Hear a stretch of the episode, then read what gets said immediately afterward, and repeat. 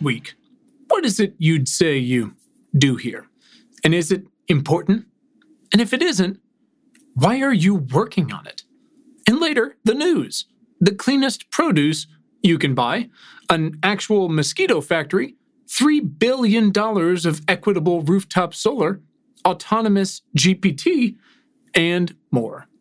But first, I'm Quinn Emmett, and this is Important Not Important Science for People Who Give a Shit. The newsletter features the most important science news, how to think about it, and what the hell you can do about it. Hit subscribe right now, like right now, to get the newsletter and my conversations with the world's smartest people most weeks. You can find the email version that you can read with your eyeballs and links to everything at importantnotimportant.com or right in your show notes. It's April 21st, 2023. Here's your weekly action steps, or what the hell we can all do. Climate change and mental health are inextricably linked. We've talked about it before. You can get some help with the Climate Mental Health Network. Number two, do you live in or own a multifamily building? Check out how BlocPower can help electrify it. Number three, if you're like, I wonder if my town or state has e bike rebates, those sound great.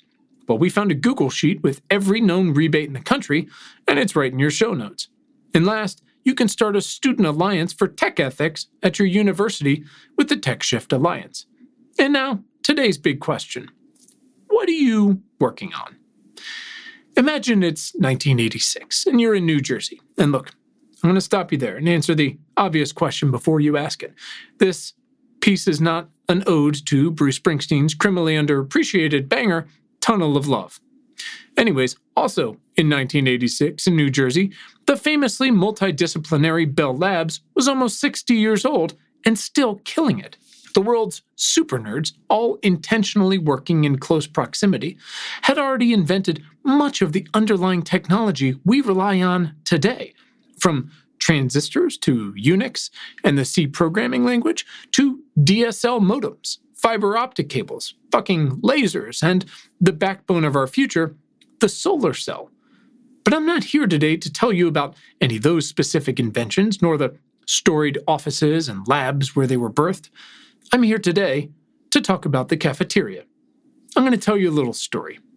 Mathematician Richard Hamming, father of a bunch of math concepts I couldn't begin to understand, usually ate lunch at the physics table. But one day, Richard realized that, however exciting the physics table may have been, I already knew a fair amount of mathematics. In fact, I wasn't learning much. Okay, so the next Tuesday, I don't actually know what day it was. Tuesday seems like a choice. Anyways, Hamming wandered over to the chemistry table, carrying a tray probably packed with pudding and sloppy joes, and asked, Do you mind if I join you? The chemistry jocks looked up into the face of a man who has a whole bunch of math concepts literally named after him and quickly approved his request, not having any idea his true intentions. A few bites of what's probably proto hamburger helper later, Hamming broke the ice with a simple question for his new chemistry friends what are the important problems of your field? America's chemistry luminaries filled him in, and then everyone cleared their trays and went about their workday. About a week later, Hamming sat down again at the chemistry table and asked his new friends, super cool like, What important problems are you working on? To which I imagine there were plentiful, reasonable answers. This is Bell Labs. But apparently, Hamming wasn't satisfied with their answers because, by his own account, he joined the chemistry table again just a few days later, the same table that had welcomed him so warmly not so long ago, and revealed his true intentions. He said, If what you're doing is not important, and if you don't think it's going to lead to something important, why are you at Bell Labs working on it? Wow, thanks, Dick. Reader, offices might be a thing of the past, but let me tell you this that's really not the best way to make friends in any cafeteria. However, I think Hamming was onto something. His direct approach might be the attitude we need to build a drastically cleaner, healthier world for everyone. Stat. And there's great news for morons like me. You don't need to be a chemist or a genius mathematician who picks fights with chemists to do important work. In fact, it's really, really, really important to understand that from medicine to clean energy from public health to farming to food and water, we have already invented most of what we need to level up for everyone. Because most of what we need is truly basic shit. And I mean that in the most supportive, constructive way possible. Basic in that we already understand it. We already know how to build it. We're already doing it, or we've done it before, even if the work itself isn't relatively simple or easily accomplished through logistics or politics. Most of the more advanced shit we have to do or need to figure out is because we're not doing the basic shit anymore and haven't in a long time. Examples include promoting, teaching, and celebrating blue collar work, keeping track of and repairing, much less upgrading, our physical infrastructure, or reinventing our policies with old school carrots and sticks so we can build the fundamental infrastructure of tomorrow, of things and people. In my most deluded moments, I used to imagine that all of the Make America Great Again red hats were in fact yellow hard hats. And when they said America, they were referring to American infrastructure, like when we once built transmission lines at the rate we need to build over the next 10 years. We actually did that. Your interests, skills, and work, truly, whatever you do, those things, they have a place already right now. You might not necessarily feel like your work is directly on the front lines of the future. But in nearly every industry, there's a supply chain of more niche industries, NGOs and companies, small town chefs and Midwest entrepreneurs, high school shop teachers, university social workers, elementary school nurses, and brand new solo operators, all of whom can contribute to an outsized impact throughout the supply chain, like that Ashton Kutcher movie about the butterfly or whatever. The point is, there's never been a better time to work on the world's hardest problems, even if you don't know you're already doing it. Whether you're a CEO or a nurse, a policymaker, uh, an epidemiologist, someone who makes those graphs online with the plugins, or a wind turbine technician. Everyone comes to us asking, What can I do? And I've said it a trillion times. The most direct answer is always, What can you do? Not just, What are you capable of? But more specifically, per Hamming, what is it you'd say you do here? Because here's the thing we don't have a lot of time to fuck around. Frank Jewett, the founding director of Bell Labs, said his aim was for the place to be an instrument capable of avoiding many of the mistakes of a blind cut and try experimentation.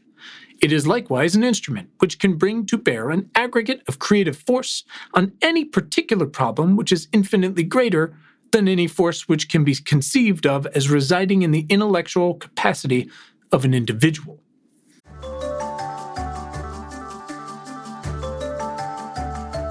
Hey everyone, it's Quinn, your host and the founder of Important Not Important. I'd like to take a quick minute to tell you about the INI or INI, whatever we're calling it these days, membership and community. It's a gathering place, really, for our most dedicated shit givers, a place to connect and learn from one another and to have access to me outside of the newsletter and this podcast. We started it last year, and it's grown to hundreds of shit givers from all kinds from around the globe. I'm talking about teachers and investors, students, electricians, journalists, artists, scientists, and policymakers, and, and more. Members get exclusive access to our daily news homepage, which is very cool, and to much more uh, top of mind weekly articles research and tools that you can use and to stay ahead of the game, member sourced action steps, twice monthly book and culture recommendations that have nothing to do with the end of the world, virtual events, and of course, the membership Slack channel. Look, so many people come to us asking, What can I do? And we think we do a pretty good job of answering that question and providing context for the answer. But the best answers and the best perspective really come from the community, a wide ranging community. And we would love for you to be a part of it, to feel supported yourself, and to contribute to discussions and actions alike. And of course, by becoming a member, you're directly supporting our work here and ensuring that we get to keep doing it. So if you'd like to learn more, head to importantnotimportant.com. And if you're already a reader, you can just hit the upgrade button at the top. If you're not, go ahead and subscribe for free, and you'll see the option to become a member at whatever level works best for you. And as always, you can always find the link to become a member right in your show notes. So thanks for listening. And as always, thanks for giving a shit. Back to the show.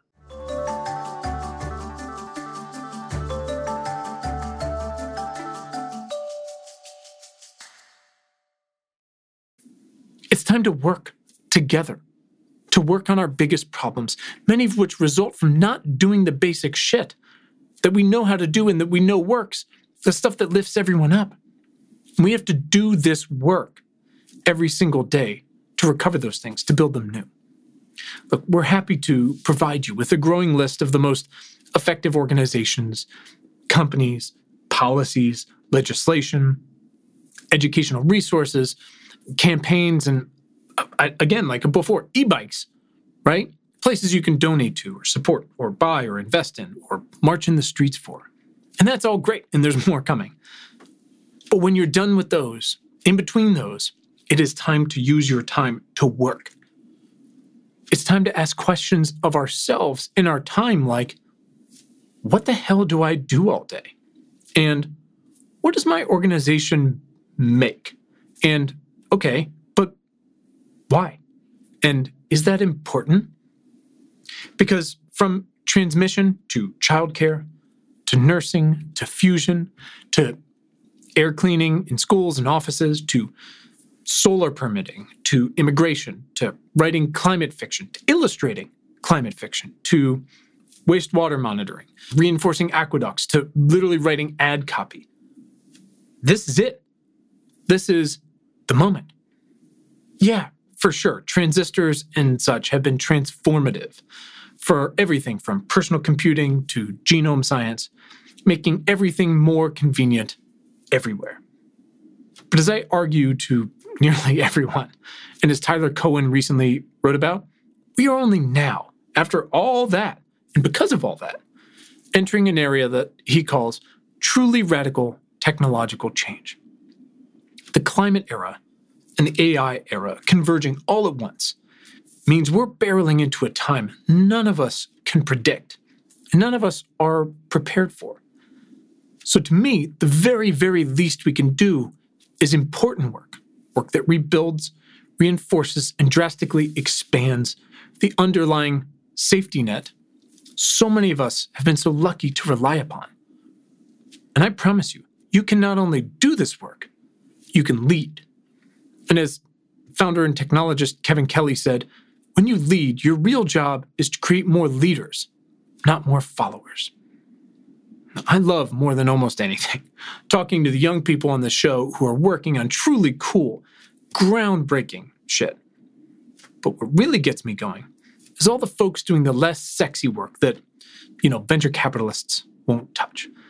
Folks who've made it their work to be on school boards, to defend books, to teach kids, to expand reading and internet access, to run for state office and get that Medicaid money, to productize uh, community health clinics, to uncover the money behind disinformation, to simplify solar permitting, to care for the elderly, to report on red line city blocks, tree coverage, to monitor wastewater, to expedite universal flu vaccines or flu and COVID combo vaccines, to feed the people now, to rewrite the Farm Bill, to electrify school buses and post office trucks, to actually create and staff offices of environmental justice, to train more nurses and electricians, to write solar punk fiction, to whip for child tax credits, to make a better burger. The world is changing at a rapid clip, and it's going to start going faster, friends.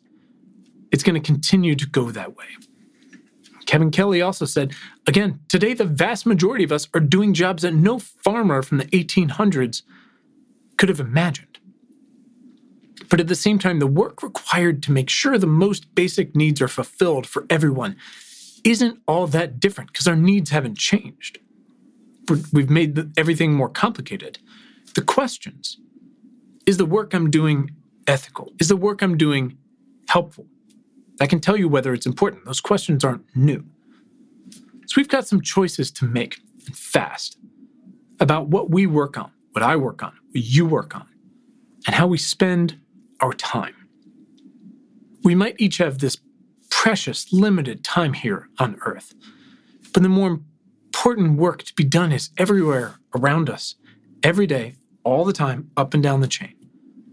So ask yourself this if what you're doing is not important, and if you don't think it's going to lead to something important, why are you here on Earth working on it? And now, the news.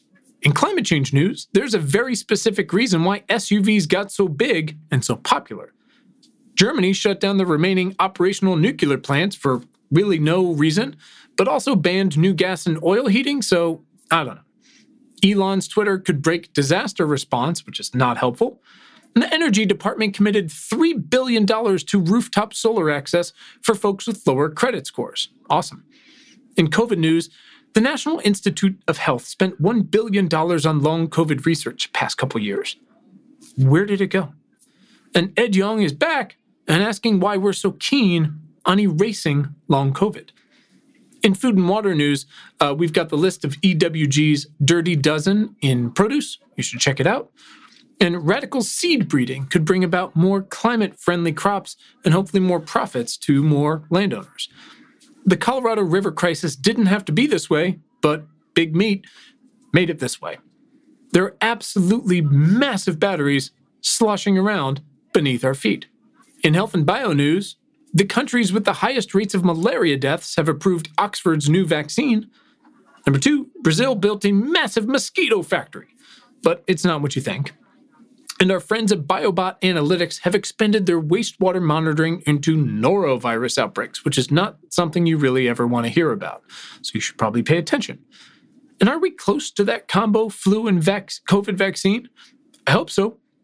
In computer news, OpenAI's hunger for data might come back to bite them through a variety of actual privacy laws.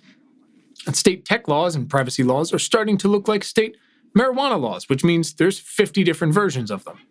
Number three, good story on how Mexico became the biggest user of Pegasus spyware.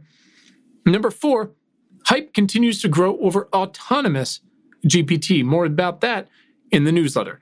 That's it for this week. Hit subscribe to get next week's issue straight to your feed wherever you're listening or watching.